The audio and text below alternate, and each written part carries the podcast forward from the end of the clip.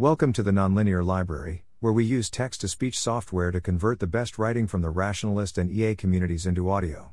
This is Geoff Hinton Quits Google, published by Adam Shai on May 1, 2023, on Less Wrong. The New York Times reports that Geoff Hinton has quit his role at Google.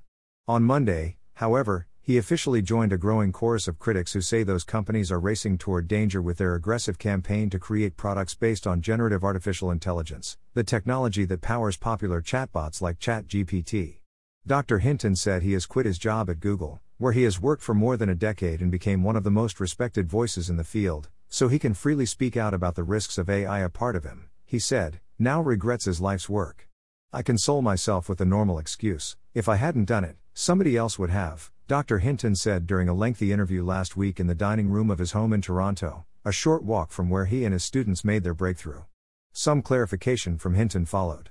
It was already apparent that Hinton considered AI potentially dangerous, but this seems significant. Thanks for listening. To help us out with the Nonlinear Library or to learn more, please visit nonlinear.org.